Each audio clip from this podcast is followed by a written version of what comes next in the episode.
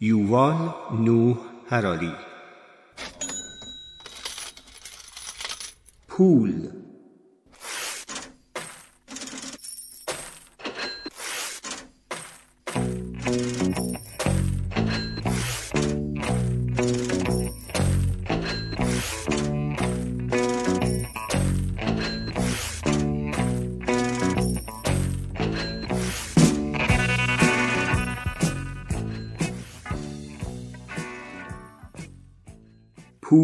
چگونه کار می کند؟ صدف های کاوری و دلارها فقط در تخیل مشترک ما معنا دارند. ارزش آنها در ساختار شیمیایی یا رنگ یا شکل آنها نیست. به عبارت دیگر پول یک واقعیت مادی نیست بلکه یک سازه روانشناختی است. پول از رهگذر تبدیل ماده به ذهنیت کار می کند. اما چرا پول موفق است؟ چرا هر کسی باید تمایل داشته باشد که یک کشتزار برنج حاصلخیز را با مشتی از صدفهای کاوری بلا استفاده مبادله کند؟ چرا شما حاضرید همبرگرها را روی شعله برگردانید بیمه سلامتی بفروشید یا مراقب سه بچه لوس و نفرت انگیز باشید در حالی که تمام چیزی که در قبال تلاش خود دریافت می کنید چند تکه کاغذ رنگی است تا زمانی که همه به افسانه مشترک خود اعتماد داشته باشند متمایل به انجام چنین کارهایی هستند. اعتماد ماده خام جدیدی است که تمام انواع پول از آن ساخته می شود زمانی که یک کشاورز ثروتمند تمام دارایی های خود را در ازای کیسه ای از صدف های کاوری فروخت و آنها را با خود به ایالت دیگر برد اعتماد داشت که پس از رسیدن به مقصد مردمان دیگر نیز تمایل خواهند داشت در ازای این صدف ها به او برنج و خانه و کشتزار بفروشند. به همین ترتیب پول نظامی از اعتماد متقابل است. و یک نظام اعتماد متقابل عادی نیست پول جهان شمول ترین و کاراترین نظام اعتماد متقابلی است که تا به حال به وجود آمده است چیزی که این اعتماد را به وجود آورد شبکه‌ای پیچیده و بلند مدت از ارتباطات سیاسی، اجتماعی و اقتصادی بود. چرا من صدف کاوری یا سکه طلا یا اسکناس دلار را باور دارم؟ زیرا همسایگان من نیز به آن باور دارند و به دلیل اینکه من آنها را باور دارم همسایگان من نیز آنها را باور دارند و ما همه به آنها باور داریم زیرا پادشاه ما به آنها باور دارد و در ازای مالیات آنها را از ما طلب می کند و به دلیل اینکه کشیش ما آنها را باور دارد و در ازای حقوق شرعی معادل با یک دهم درآمد فرد آنها را از ما مطالبه می کند یک اسکناس دلار را بردارید و با دقت به آن نگاه کنید. خواهید دید که صرفا یک تکه کاغذ رنگی است که امضای دبیر خزانهداری ایالات متحده در گوشه از آن قرار دارد. گوشه دیگر آن این شعار نوشته شده است که ما به خدا ایمان داریم. ما دلار را در ازای اجرت خود قبول می کنیم زیرا به خدا و دبیر خزانهداری اعتماد داریم. نقش حیاتی اعتماد نشان می دهد که چرا نظام های مالی ما اینقدر با نظام های سیاسی و اجتماعی و ایدئولوژیکی ما ارتباط تنگاتنگ دارند. چرا غالبا پیشرفت های سیاسی باعث آغاز بحران های مالی می شوند و چرا بازار سهام می تواند بر اساس احساس تاجران در یک صبح خاص بالا و پایین برود؟ در ابتدا هنگامی که اولین نسخ پول خلق شد مردم چنین اعتمادی نداشتند. در نتیجه الزامی بود که چیزهایی که ذاتا دارای ارزش واقعی هستند به عنوان پول تعریف شوند. اولین پول شناخته شده در تاریخ پول جو سومری مثال خوبی است. این پول تقریبا سه هزار سال پیش از میلاد مسیح در سومر پدیدار شد. در همان زمان و همان مکان و تحت همان شرایطی که نوشتن به وجود آمد. همینطور که نوشتن توسعه یافت و احتیاجات فعالیت های مدیریتی که روز به روز در حال افزایش بود را رفع می کرد پول جو اختراع شد تا نیازهای فعالیت های اقتصادی که روزانه در حال افزایش بود را رفع و رجوع کند پول جو تنها متشکل از دانهای جو بود. مقداری ثابت از دانه های جو به مسابه معیاری همگانی جهت ارزیابی و تبادل تمام کالاها و خدمات دیگر رایشترین معیار سیلا تقریبا معادل یک لیتر بود کاسه های استاندارد هر کدام با گنجایش یک سیلا به طور عمده تولید می شدند تا زمانی که افراد نیاز به خرید یا فروش چیزی داشتند اندازهگیری مقادیر لازم از جو به راحتی انجام شود. حقوق و مزایا نیز بر اساس سیلاهای جو تعیین و پرداخت می‌شد. یک کارگر مرد ماهانه 60 سیلا و یک کارگر زن 30 سیلا می گرفت. یک سرکارگر می توانست چیزی بین 1200 تا 5000 سیلا بگیرد.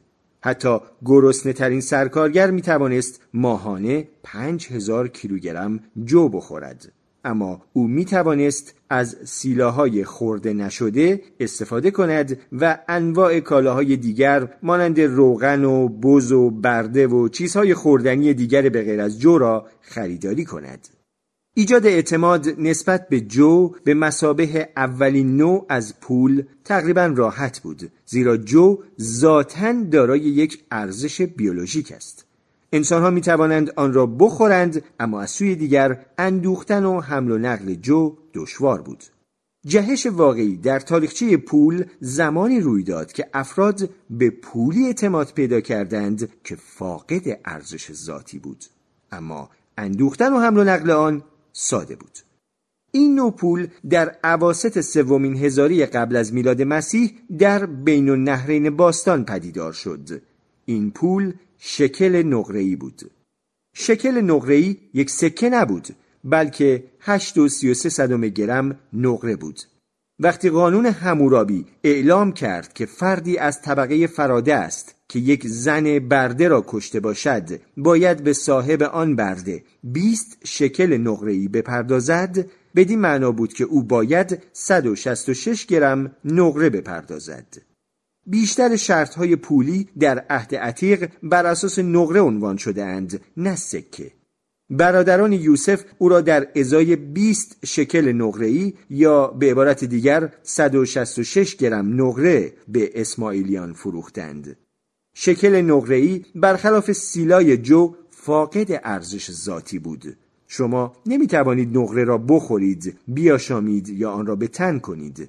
شکل نقره برای ساخت ابزار مفید بیش از حد نرم است گاواهنها یا شمشیرهای نقره‌ای تقریبا به همان سرعت گاواهنها و شمشیرهای ساخته شده از ورقه آلمینیومی متلاشی می شوند.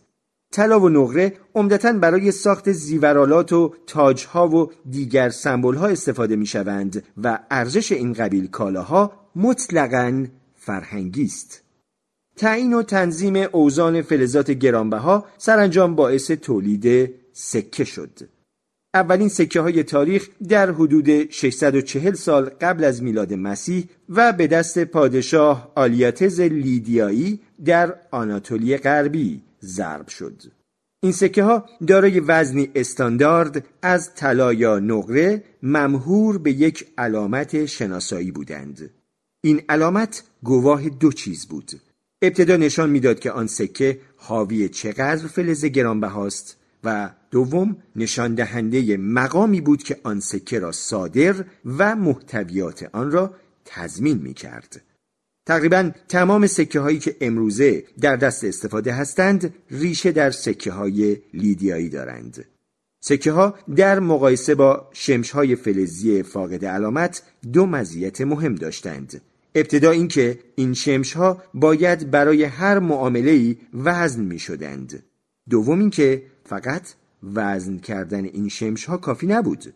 کفاش چطور می‌تواند بداند که شمش نقره‌ای که من در ازای چکمه های خود می‌پردازم واقعا از نقره خالص تشکیل شده است و به جای آن شمشی حاوی سرب که با لایه نازکی از نقره پوشانده شده است به او نمی‌دهم سکه ها به حل این مشکلات کمک می‌کردند. علامت درد شده روی سکه ها گواهی بر ارزش دقیق آنهاست. در نتیجه کفاش نیازی ندارد که در کنار دخل خود همیشه یک ترازو نیز داشته باشد. مهمتر این که علامت روی سکه امضای یک مقام سیاسی است که ارزش سکه را تضمین می کند. شکل و اندازه این علامت در طول تاریخ به شدت تغییر کرده است. اما پیامی که این علامت ارسال می کند همیشه ثابت بوده است. من پادشاه بزرگ چنین و چنان شخصا به شما قول می دهم که این سکه فلزی دقیقا حاوی مثلا پنج گرم تلاست اگر کسی جرأت جعل این سکه را داشته باشد بدین معناست که امضای خود من را جعل کرده است و این کار لکهی بر دامن اعتبار من خواهد بود. من چون این مجرمی را به اشد مجازات میرسانم. به همین دلیل است که جعل پول همیشه جرمی بسیار سنگینتر از دیگر رفتارهای فریبامیز بوده است. چرا که عمل جعل صرفا تقلب نیست بلکه این کار تخطی از سلطنت و رفتاری برای براندازی قدرت شخص شخیص پادشاه است. عبارت قانونی آن خیانت علیه حکومت است و معمولا با شکنجه و مرگ مجازات می شود. تا زمانی که مردم به قدرت و راستی پادشاه اعتماد داشتند به سکه های او نیز اعتماد داشتند. افراد کاملا غریبه می توانستند به راحتی ارزش یک سکه دیناریوس رومی را تایید کنند زیرا آنها به قدرت و راستی امپراتور روم که نام و تصویر او روی آن سکه بود اعتماد داشتند. قدرت امپراتور هم مبتنی بر دیناریوس بود. فقط در نظر داشته باشید که حفظ امپراتوری روم بدون کمک سکه ها چقدر دشوار می‌شد. اگر امپراتور مجبور بود بر اساس دانه های جو و گندم مالیات ها را افزایش دهد و دستمزدها را پرداخت کند. جمعآوری مالیات ها در قالب جو در سوریه انتقال این مالیات ها به خزانهداری مرکزی روم و انتقال دوباره آنها به بریتانیا برای پرداخت حقوق لشکریان عملا امکان پذیر نبود. همینطور اگر ساکنین شهر روم به سکه ها اعتماد داشتند اما رعایا این اعتماد را نفی می کردند و در عوض به صدف های کاوری یا مهره های آجی یا توپ های پارچه اعتماد پیدا می کردند حفظ امپراتوری به همان اندازه با دشواری روبرو می شد بشارت طلا اعتماد به سکه های رومی آنقدر زیاد بود که حتی مردمان خارج از مرزهای امپراتوری نیز از دریافت اجرت خود در قالب دیناریوس خوشحال بودند. در اولین صده پس از میلاد سکه های رومی یک وسیله پذیرفته شده در بازارهای هند بود. اگرچه نزدیکترین سپاه روم هزاران کیلومتر از آنجا فاصله داشت. مردم هند چنان اعتماد راسخی به دیناریوس و تصویر امپراتور داشتند که وقتی حاکمان محلی سکه های خود را ضرب می کردند شدیدن از ظاهر دیناریوس و حتی تصویر امپراتور روم تقلید می کردند. نام دیناریوس به یک نام کلی برای سکه ها تبدیل شده بود. خلیفه های مسلمان این نام را عربی سازی کرده و دینار را خلق کردند. چنانکه هنوز هم نام پول رسمی کشورهای اردن، عراق، سربستان، مقدونیه و تونس و چند کشور دیگر دینار است. همینطور که سکه زدن به سبک لیدیا از سمت مدیترانه به اقیانوس هند در حال انتشار بود، کشور چین با اندکی تفاوت یک نظام پولی ایجاد کرد که بر پایه سکه های برونزی و شمش های نقره‌ای و طلایی فاقد علامت استوار بود. با این حال این دو نظام پولی به اندازه کافی خصوصیات مشترک مخصوصا تکیه بر طلا و نقره داشتند که مناسبات پولی و تجاری نزدیکی بین منطقه چینی و منطقه لیدیایی برقرار شد. تاجران و فاتحان مسلمان و اروپایی به تدریج نظام لیدیایی و بشارت طلا را به گوشه های جهان گسترش دادند. تا اواخر عصر نوین تمام جهان به منطقه پولی واحدی تبدیل شده بود که ابتدا بر طلا و نقره و سپس بر چند پول قابل اعتماد مانند پوند بریتانیا و دلار آمریکا تکیه داشت. پیدایش یک منطقه پولی فراملی و فرافرهنگی منفرد بنیادی را برای یک وحدت آفریقایی آسیایی و سرانجام کل کره خاکی و تبدیل آن به یک سپهر اقتصادی و سیاسی واحد فراهم آورد. ملت های مختلف به زبانهای غیرقابل فهم صحبت می کردند از قوانین مختلف اطاعت می کردند خدایان مجزایی را می پرستیدند اما تمام آنها به سکه های طلا و نقره ایمان داشتند. بدون این باور مشترک تشکیل شبکه های تجاری جهانی عملا امکان پذیر نبود. طلا و نقره‌ای که فاتحان صده شانزدهم در آمریکا پیدا کردند تاجران اروپایی را قادر ساخت تا در آسیای شرقی به خرید ابریشم و ظروف چینی و ادویه بپردازند و در نتیجه چرخهای رشد اقتصادی را هم در اروپا و هم در آسیای شرقی بگردانند. عمده طلا و نقره‌ای که در مکزیک و رشتکوه آند استخراج می‌شد از دستان اروپاییان میلغزید و معوایی گرم در جیب تولید کنندگان چینی ابریشم و چینی سازان پیدا می کرد. اگر چینی ها نیز به همان بیماری قلبی که کورتز و همراهانش دچار بودند مبتلا نبودند و طلا و نقره را به عنوان اجرت خود نمیپذیرفتند چه بلایی بر سر اقتصاد جهانی می آمد؟ با این وجود چرا چینی ها و هندی ها و مسلمانان و اسپانیایی ها یعنی فرهنگ هایی که اصلا نمی توانستند بر سر بیشتر موارد دیگر به توافق برسند باید به طور مشترک به طلا باور داشته باشند چرا اینطور نشد که اسپانیایی ها به طلا اعتماد کنند اما مسلمانان به جو و هندوها به صدف های کاوری و چینی ها به توپ پارچه اقتصاددانان پاسخی آماده برای این پرسش در دست دارند. وقتی تجارت دو منطقه را به هم متصل می کند، نیروهای عرضه و تقاضا غالبا قیمتهای کالاهای قابل حمل را تعدیل می کنند. برای درک این موضوع یک مثال فرضی را در نظر بگیرید. فرض کنید هنگامی که تجارت معمول بین هند و مدیترانه آغاز شد هندوها علاقه به طلا نداشتند. در نتیجه طلا تقریبا ارزش بود. اما در مدیترانه طلا یک مظهر مطلوب شعن اجتماعی و در نتیجه ارزش آن بالا بود. در مرحله بعد چه اتفاقی میافتاد؟ بازرگانانی که بین هند و مدیترانه مسافرت می کنند متوجه این تفاوت در ارزش طلا می شوند.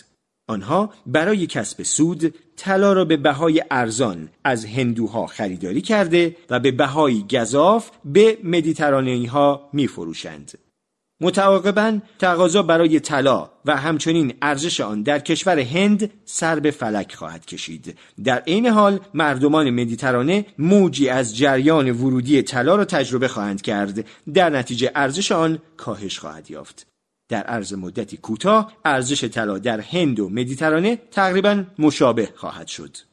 همین حقیقت محض که مردمان مدیترانه به طلا باور داشتند باعث شد هندوها نیز به طلا باور پیدا کنند. حتی اگر طلا برای هندوها همچنان بی استفاده بود اما همین که مردمان مدیترانه خواستار آن بودند کافی بود تا باعث شود هندوها نیز به طلا بها دهند.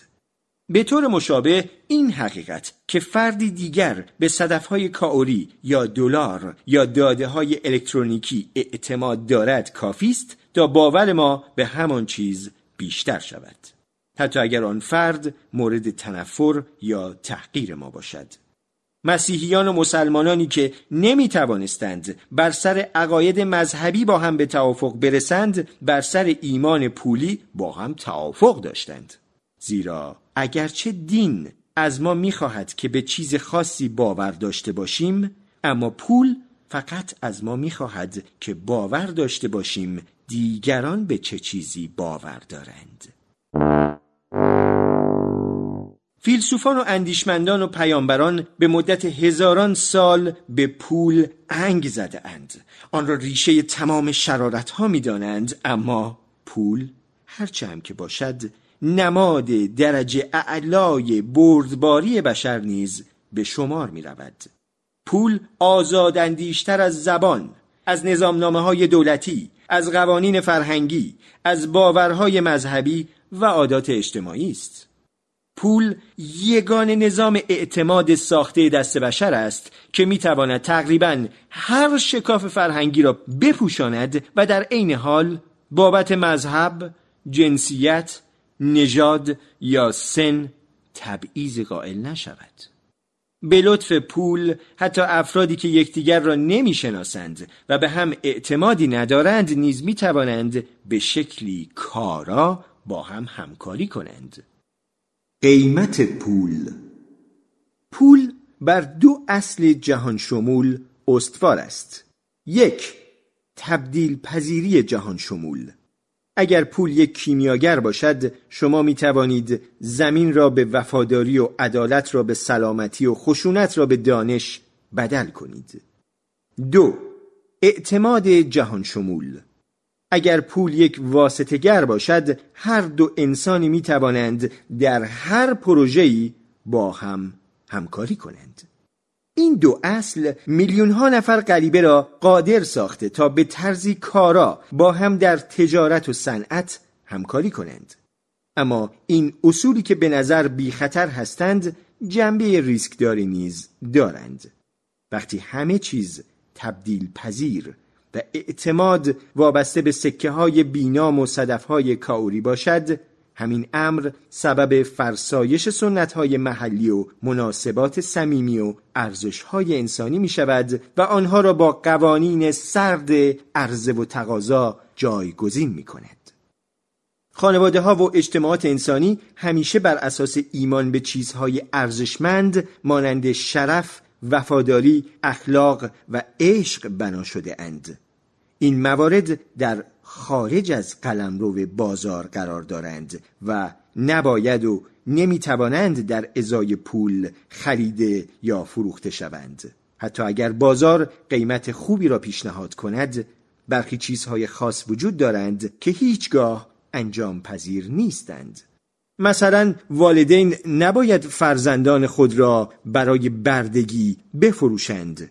یک مسیحی مؤمن نباید گناه کبیره انجام دهد.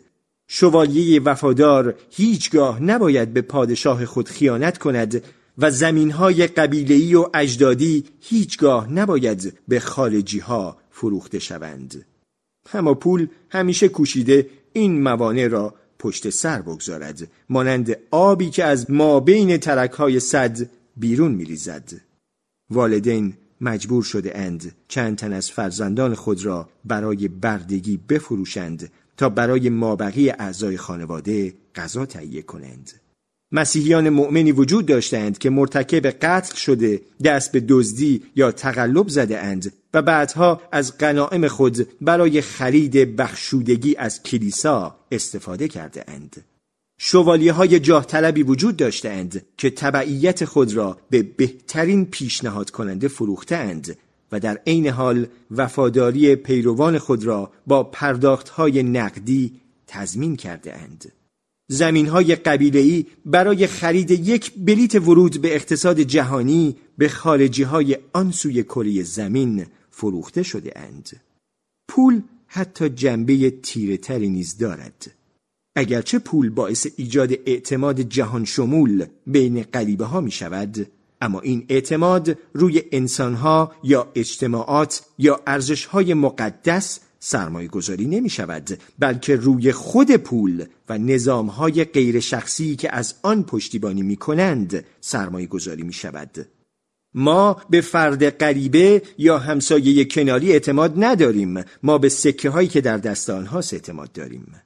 اگر سکه های آنها تمام شود اعتماد ما به آنها نیز ته می کشد همینطور که پول صدهای موجود بین اجتماع و دین و دولت را پایین می کشد جهان در خطر تبدیل شدن به یک بازار بزرگ و سنگدل است.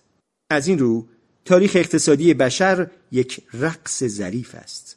مردمان برای تسهیل همکاری با غریبه ها به پول تکیه دارند اما آنها می ترسند که پول ارزش ها و مناسبات عاطفی انسان ها را فاسد کند. مردم با یک دست صدهای ارتباطی که مدتها مانع از حرکت پول و تجارت بود را با رضایت کامل می شکنند اما با دست دیگر صدهای جدیدی را برای حفاظت از جامعه و مذهب و محیط زیست در برابر بردگی به دست نیروهای بازار می سازند.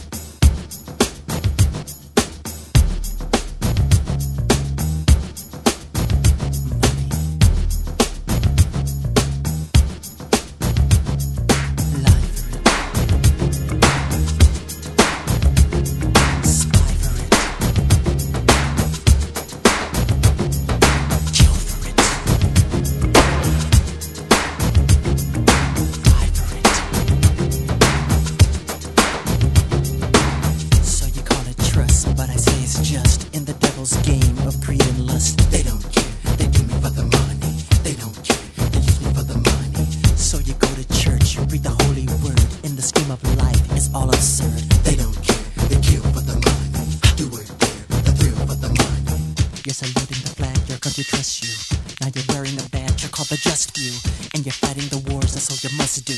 I'll never betray or deceive you, my friend, but If you show me the cash, then I will take it. If you tell me to cry, then I will fake it. If you give me a hand, then I will shake it. you will do anything for money. Anything, anything, anything for money. Lie for you, die for you. I can sell my soul to the devil.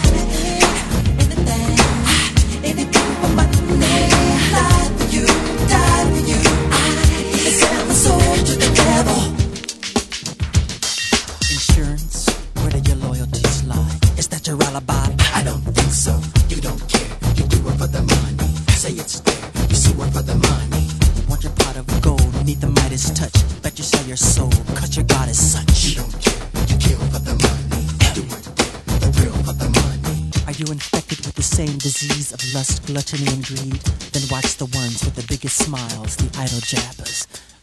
Cause they're the backstabbers. If you know it's a lie, then you will swear it. If you give it with yours, then you will bear it. If it's taking a chance, then you will dare it. You